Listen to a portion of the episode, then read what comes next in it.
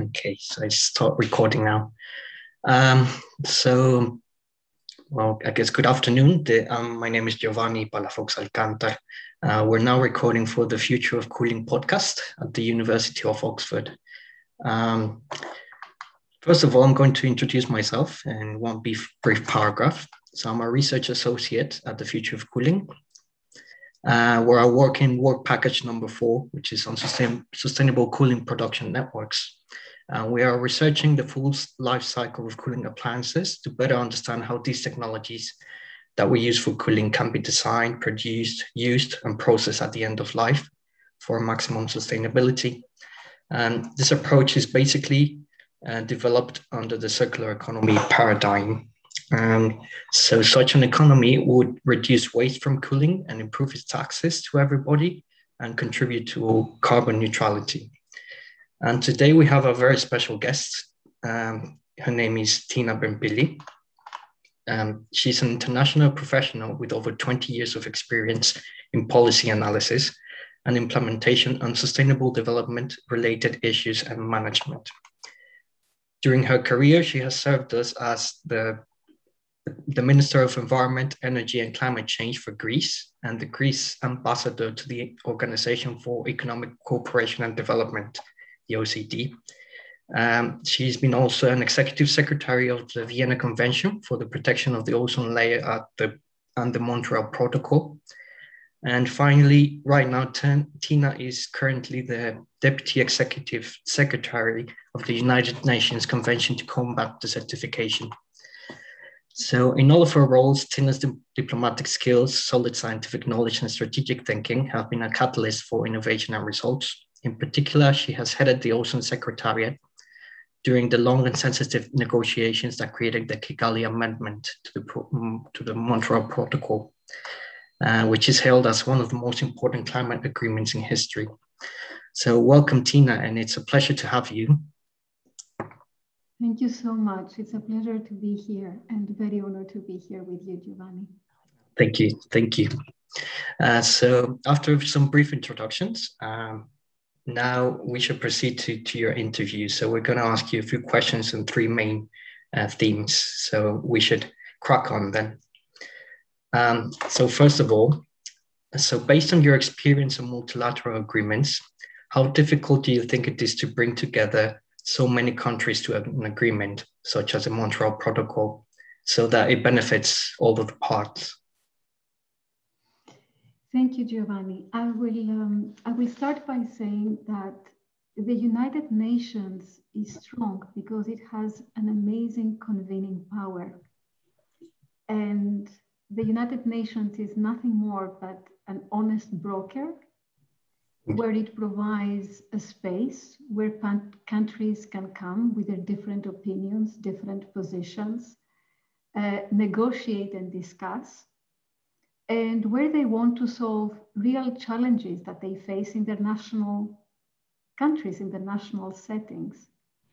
So once you try to unravel and solve the specific challenges, then consensus arrives, then consensus is being uh, achieved.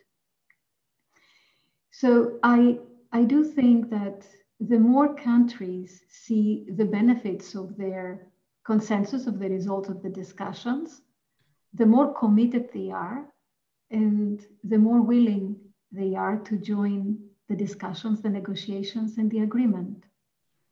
And if you ask me what is the thrust of the success, and coming back to, to the Montreal Protocol, I would say two things. First, the interaction between science, a very solid science, policy, and diplomacy, and second, the fact that this protocol hasn't said to the countries, don't do that, you're not allowed to do that. It provided another option of doing it. So, and it provided also the support and the assistance for the countries to be able to deliver on what has been agreed at the Montreal Protocol. Okay, so that sounds brilliant. So it's would you mean like making explicit benefits to everybody that you know that could be critical? Exactly. Yeah, that's good. Thank you. So next question is, what are the general strengths and weaknesses of this type of multilateral approaches? And are there any more or less appropriate for different types of challenges? Yes, I think, as I said before, I think the United Nations offers this space of having countries coming together. And the similarities of these conventions, of these multilateral environmental agreements, is that they focus on one specific theme. Now, one theme may be a very, very big theme, but still, most of the times, they are approaching the issue monothematic. I, this is the strength because it allows countries to discuss and it allows governments to put forward their own national positions.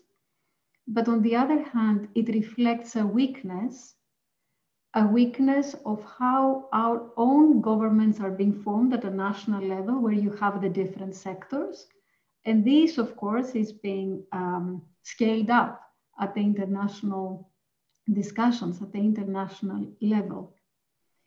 So I believe that the strength and the weakness are the two sides of the same coin. The international, the multilateral environmental agreements offer a possibility of harmonizing the different policies that are going to be implemented by many, many countries. And the more countries implement, the better the result will be. But of course, how do you achieve this harmonization is also uh, a big challenge. And to wrap up, I think the, the Montreal Protocol, going back to the Montreal Protocol, had universal membership and it still has. So you have 198 parties. This is a very big strength of the protocol. You have a very solid science that advises the, the countries, that guides countries to take the decisions upon facts and figures. And then you have a funding mechanism which assists parties in delivering on their commitments. So these are the strengths. And the challenge for me is the way our minds work, the mindset of how you bring everything together. So when you go back to your country and you have what you have from the Montreal Protocol, how do you link that to other agendas? How do you link it to climate change? How do you link it to the circular economy? Mm-hmm. How do you link it to the energy efficiency? Uh, I think this is where the challenge lies. And it's, I think, a challenge of our mindset and of our institutions. That's very, very insightful uh, comments. Thank you. Um, so could you tell us, uh, i was meaning to ask this option late, this question later, but I think it's very appropriate now. So could you tell us briefly about your work at the Vienna Convention the, and the ozone protection? Yeah, well, I can tell you with one uh, possibly phrase that it has been the most rewarding part of my career till now and of my life, uh, because I think, you know, it's a very blaring sort of um, divide between what is personal and what is professional. Mm-hmm. The, the way that you're doing your work is personal.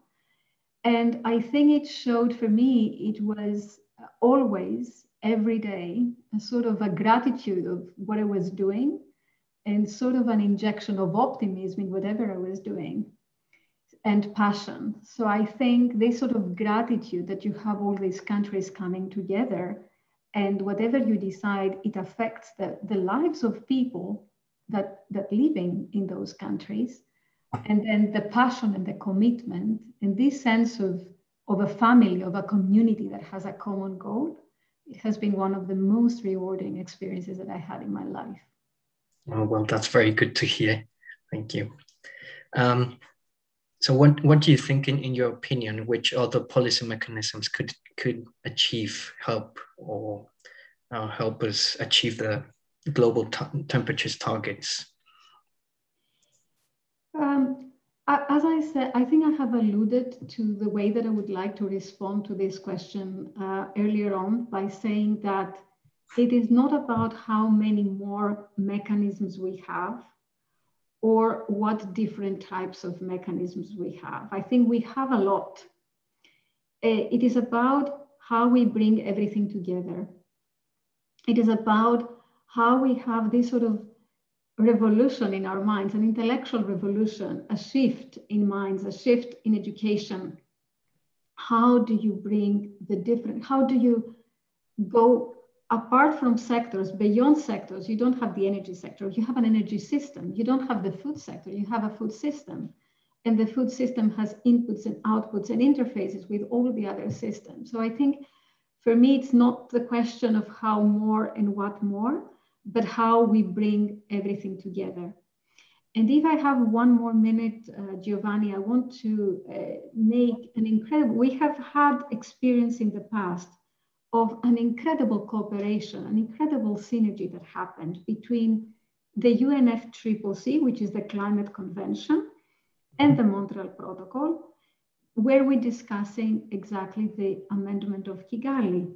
Mm-hmm. Because basically, what has happened we took one group of chemicals that was part of the climate convention mandate and we brought it under the Montreal Protocol.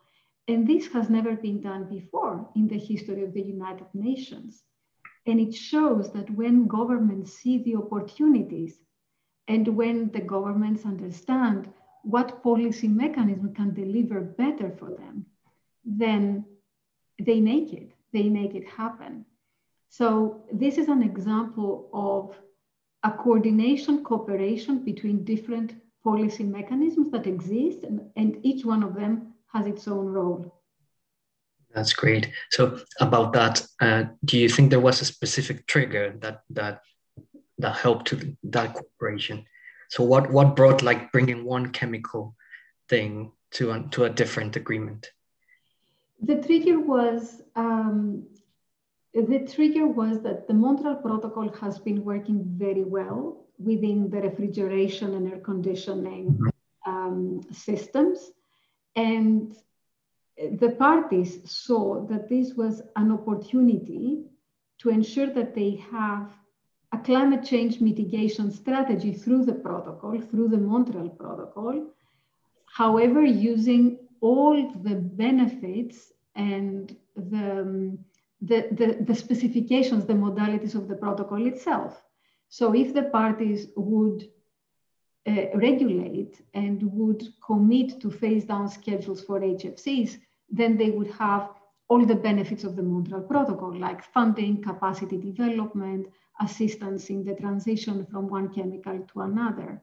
So they saw the opportunity and they saw that there was a gap there and a niche that uh, everything was win-win and they moved ahead that's brilliant and, and, they saw that that benefit straight away so i was meaning to ask so before you just mentioned that it's not only about bringing in what else needs to be done it's not a question of what, what other policy agreements or what else but a combination of things so you said it's a combination of having our mind open to see where the opportunities are and whether one opportunity provides a solution for a challenge in another convention. And I think it's this, uh, it's this sort of also need to maximize the benefits that you have from existing treaties and conventions that have been working very, very well.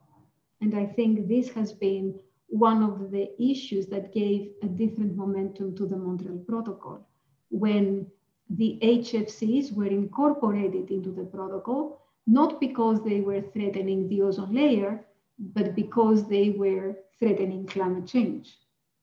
Yes, that, that's exactly what what what uh, it was trying to achieve. So, taking on to that question, I mean, I know you've already said like what what are the lessons learned or or what else do we do we need to know from this type of, of, of agreements, specifically the Kigali Amendment? So, what do you think in the future could help in the negotiation aspect? And um, if I summarize what worked very well in Kigali, I would say um, possibly seven points. Um, let me see if I count them correctly, but let me try. Okay. be more specific. I think the first one is that science had a critical role to play. Mm-hmm. So science saw uh, there were scientific projections for climate change mitigation if you are phasing down HFCs. So science was the first point for sure. The second one is the negotiations were very difficult. So we need to set very realistic and tangible objectives like stepping stones to the overall objective of having the HFCs being incorporated into the, the Montreal Protocol. So these realistic and tangible objectives, I think, is also an important part in the negotiation process. The third is that when countries negotiate, they don't want to be difficult. They want simply to bring forward the challenges that they have in implementation or in convincing their national, their national, their citizens that this is a good way forward. So trying to find solutions to the specific problems that the countries have before you negotiate the actual text is, is a very important um, path. I think the fourth one is um, that you could possibly combine the formal discussions of the United Nations with informal discussions that can happen into different fora, into different workshops, where you try to really have a more open and frank discussion about the real challenges that are happening on the ground.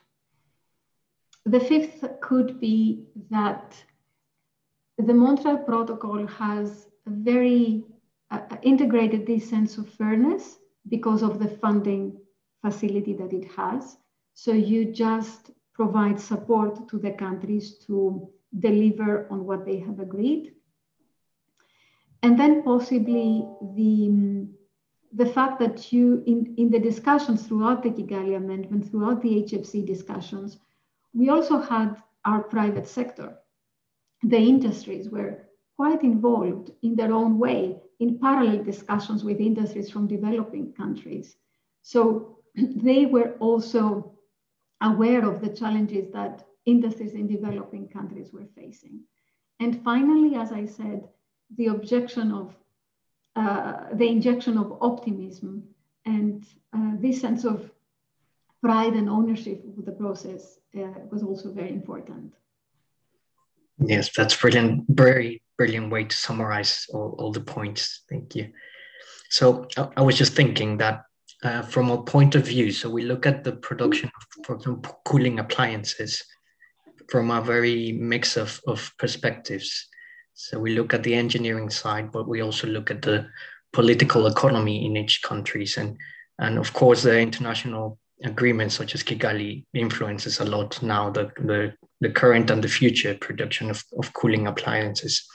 So I was just wondering, do you think that the Kigali Amendment should bring in stronger perspectives on circular economy. So, what I mean by that is that they also account for coolants as well as the machines. And do you think uh, another agreement is necessary?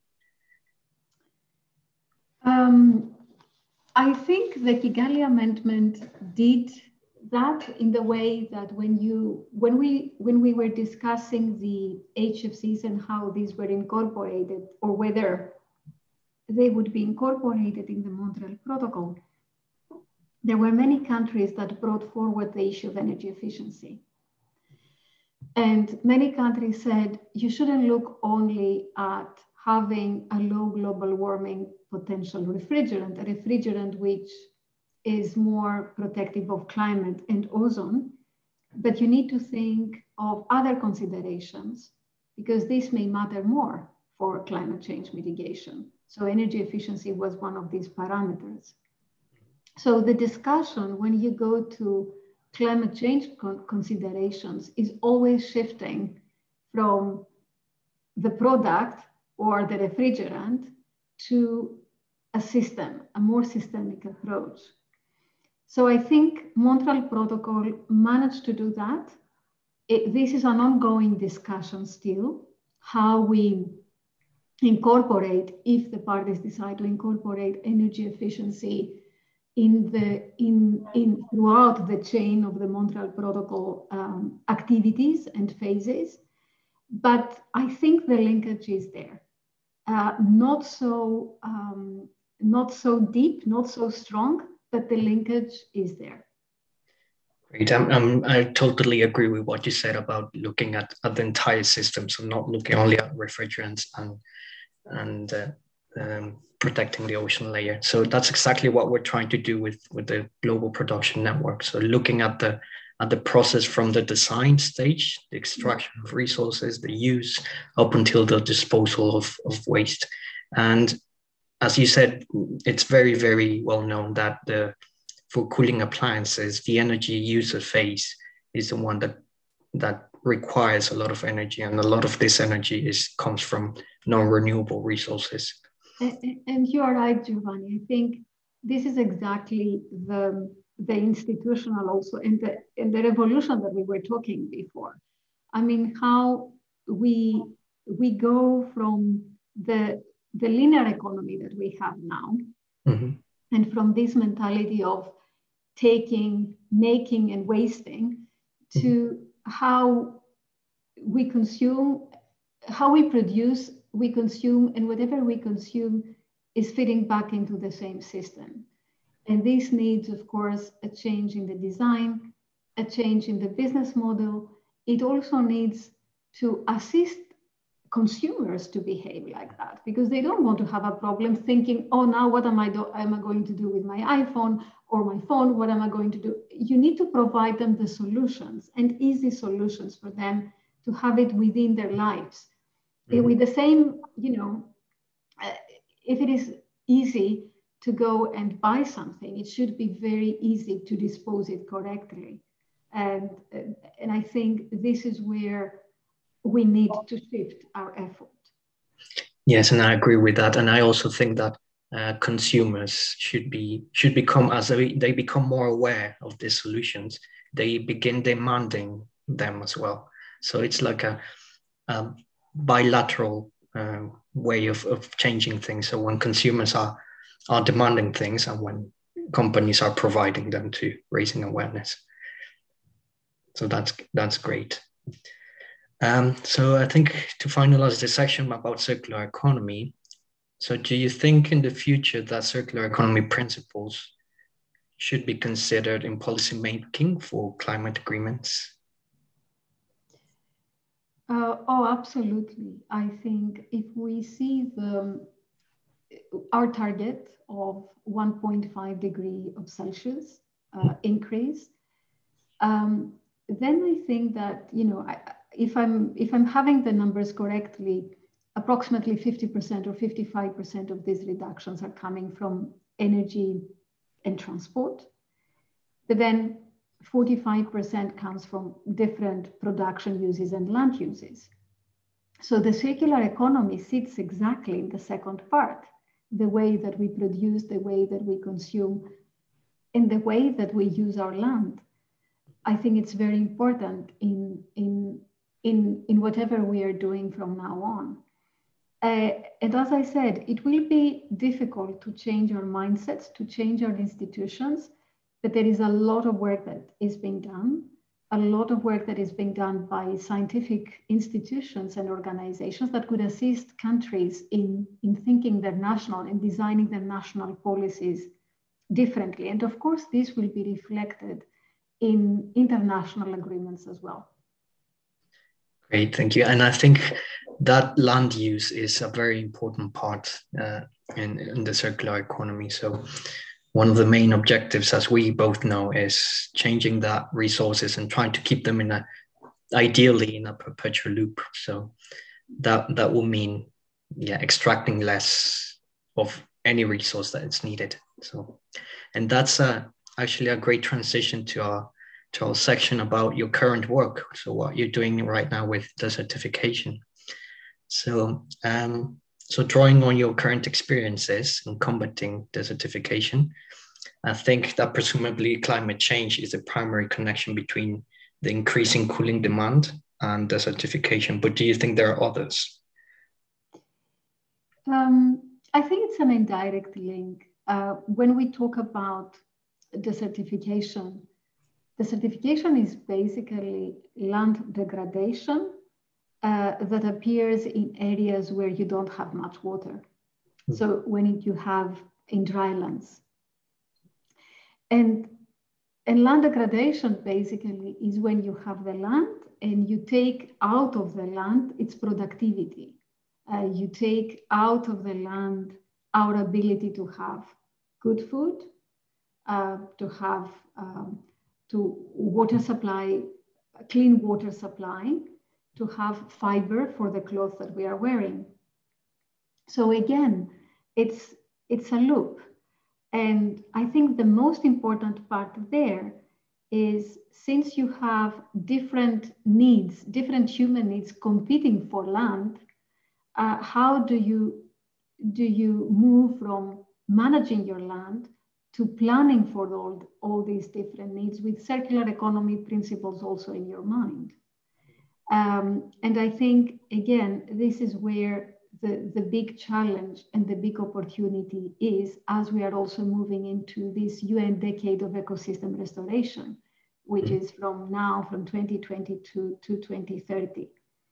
And of course, the, the healthier the land is, the more carbon it, the soil can absorb, the less climate warming you have, because you have a lot of climate change mitigation potential. Mm-hmm. Yes, and I think so. As you said, rightly point that there is there is a connection between everything. So I'm just thinking that, for example, as, as the cooling demand is expected to to increase, you know, exponentially in the next few years, with with uh, hot countries becoming hotter, and especially countries like with big populations like China and India, which are starting to become the the middle class more they can afford more of these units. So, you know, it's it's it's very challenging, and and it's something that we need to to tackle in in conjunction. And I think there, Giovani, the, the main issue is not so much not so much on the land degradation, but on the positive side. When you talk about land restoration, and mm-hmm. we will be talking about land restoration in this UN decade of ecosystem restoration. When you talk about land restoration, there are there are four different basically systems. I'm not going to say ecosystems, but systems that are that become together that you need to see very well the interface. One is the cities mm-hmm. and how cities will evolve. Rightly, as you've said, how you know how the middle class will will raise the, the demand on, on the cooling appliances. But also how cities will evolve after the pandemic that we had. Are people going to stay in the cities? Are they going to go a bit more rural and be able to telework uh, from where they are?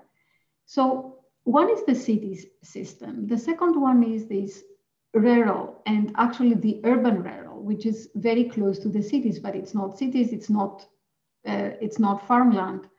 So, what do you do with the land there? In the interface between city and non-city environment. Then you have the agricultural landscapes, and then you have the natural ecosystems that you would like to preserve. And the more, I think the more people can work from afar, the more basically we may have even more pressure on these natural ecosystems.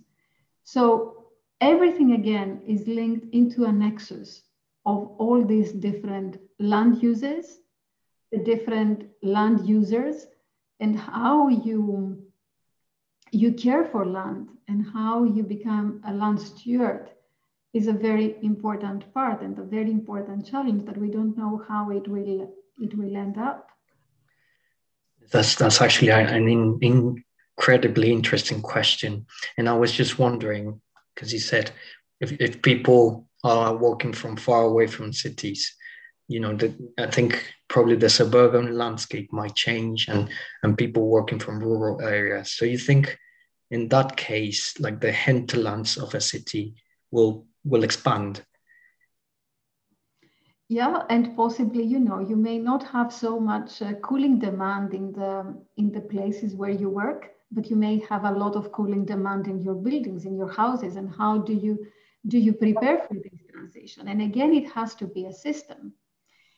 For example, I'm working in a very in a very nice office. Uh, uh, but then when I work from home, I don't have the possibility to control the cooling appliance that I have in the office and to turn it off basically. So these are all challenges that we need to really think. There are some of them are easy solutions, but because we have been taken for granted our different comfort zones, we don't want to we don't want to go an extra step of thinking. So there will be changes and that we need to see the land restoration with all these different entry points and these different challenges that we have. And cooling definitely, the demand for cooling is, is one of them.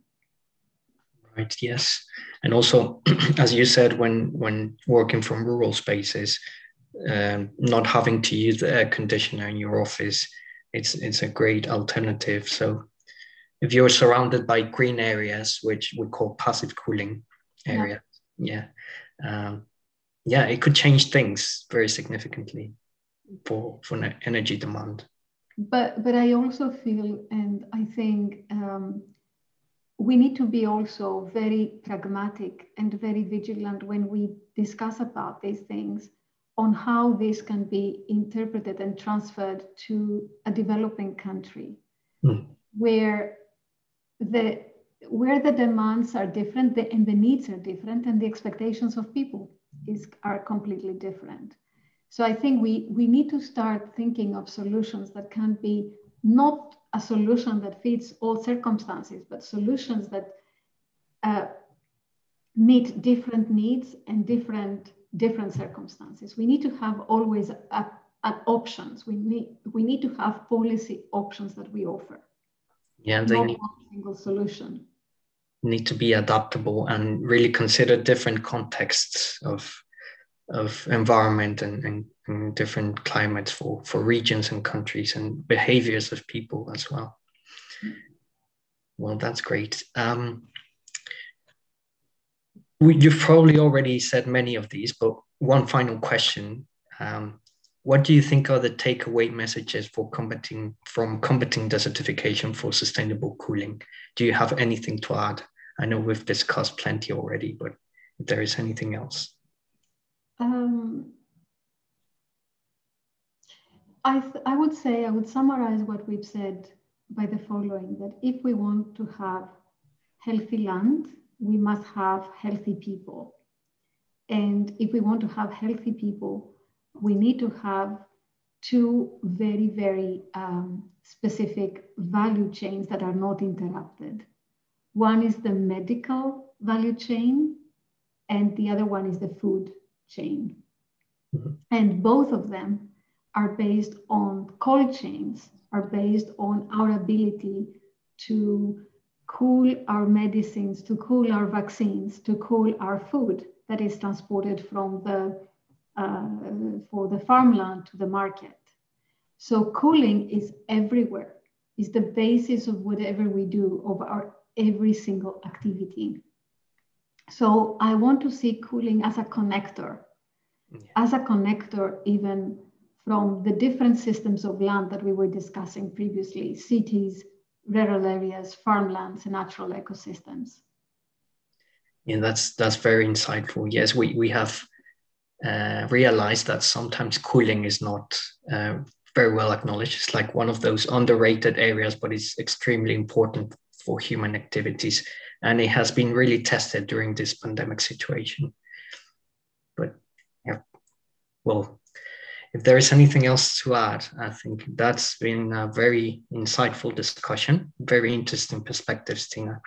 And I want to thank you very, very deeply for your valuable time and unique contribution and, and your insights. Uh, Thank you very much for the work that you have been doing in, in the university. And I really feel that there are many lessons learned for policymakers, both at national and international level.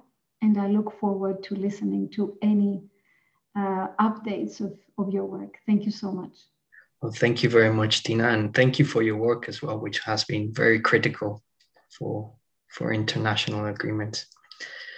Uh, so we have reached the end of our discussion, but we're again looking forward to discussing other issues related to cooling in the future.